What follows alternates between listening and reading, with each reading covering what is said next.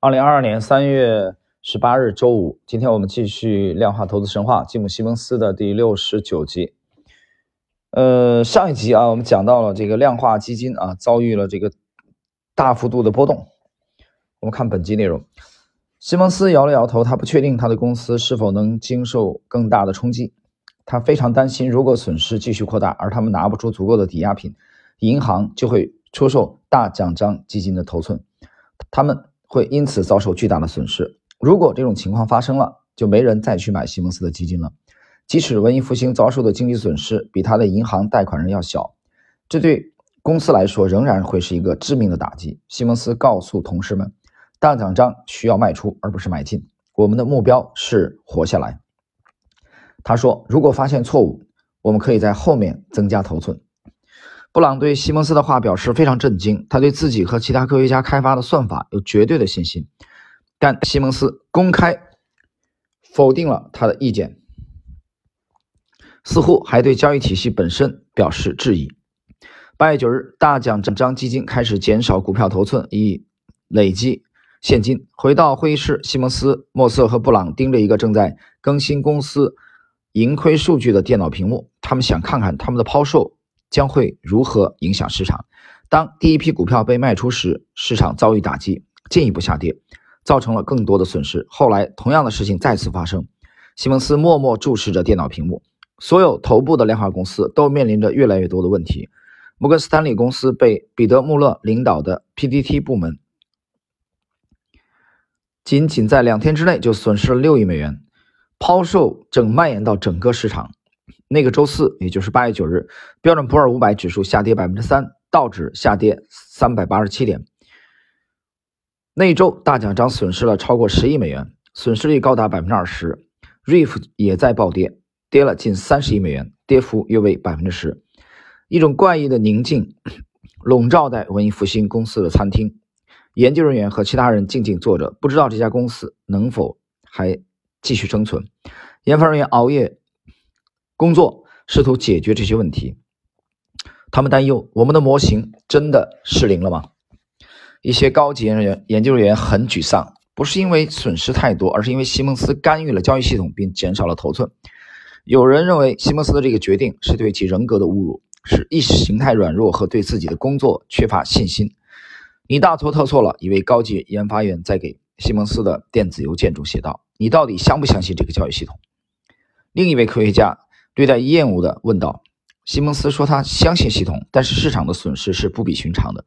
比平均水平高出二十个标准差，这是大多数人从未经历过的损失规模。西蒙斯很迷惑地问道，他能走多远？文艺复兴的银行贷款人甚至更加担心，如果大奖章继续亏损，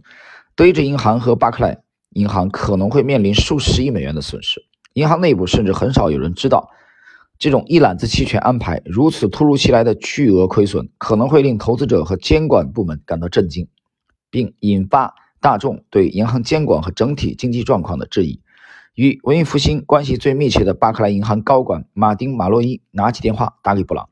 希望得到一些安慰。布朗听起来很慌乱，但他表示局面仍然可控。其他人开始感受到恐慌。那个周末，两周啊，两年前受聘担任瑞夫基金高级销售主管的德怀尔离开办公室，去游说一家再保险公司的代表。尽管股市整体上涨，瑞夫当年的收益率却下跌了约 百分之十， 这让客户们十分恼火。对德怀尔来说，更重要的是，他在加入文艺复兴公司时卖掉了自己的房子，并将所得投资于大奖章。此外，和公司的其他人一样，德怀尔也从德意志银行额外借了一些钱来投资该基金。现在德怀尔损失了近一百万美元。他年轻时曾与克罗恩病做斗争，他的症状本来减轻了，但现在压力引起了疾病复发，他不得不应对发烧和可怕的腹部疼痛。结束这次游说后，德怀尔驱车前往长岛，登上前往马萨诸塞的渡轮，与家人共度周末。当他把车停好，等着把钥匙交给服务员的时候，他设想着结束自己的痛苦，就让刹车失灵吧。德怀尔情绪失控了。不过回到办公室后，有迹象表明大奖章基金稳定下来了。当天上午，当大奖章再次抛售头寸的时候，市场似乎在不走低的情况下消化了这些交易。一些人将市场的转向归功于当天 A Q R 的买入指令。我想我们会挺过去的，让我们停止抛售吧。西蒙斯命令公司停止抛售。到了下个周一的早上，大奖章基金和瑞夫又开始赚钱了。就像其他大多数量化基金一样，他们似乎已经退烧了。德怀尔感到如释重负。后来文艺复兴公司的一些人抱怨说，如果西蒙斯没有凌驾于他们的交易系统之上，他们的收益可能会更大。我们放弃了很多超额收益。一名员工对西蒙斯说，如果同样的场景再现，我还会做同样的决定。西蒙斯回应道。各位，这是啊今天六十九集的内容啊。其实我们通过六十八集和六十九集的这两集的内容啊，看到了在市场的这个啊波动，甚至是巨额波动面前啊的一种矛盾啊，一种风格就是坚信模型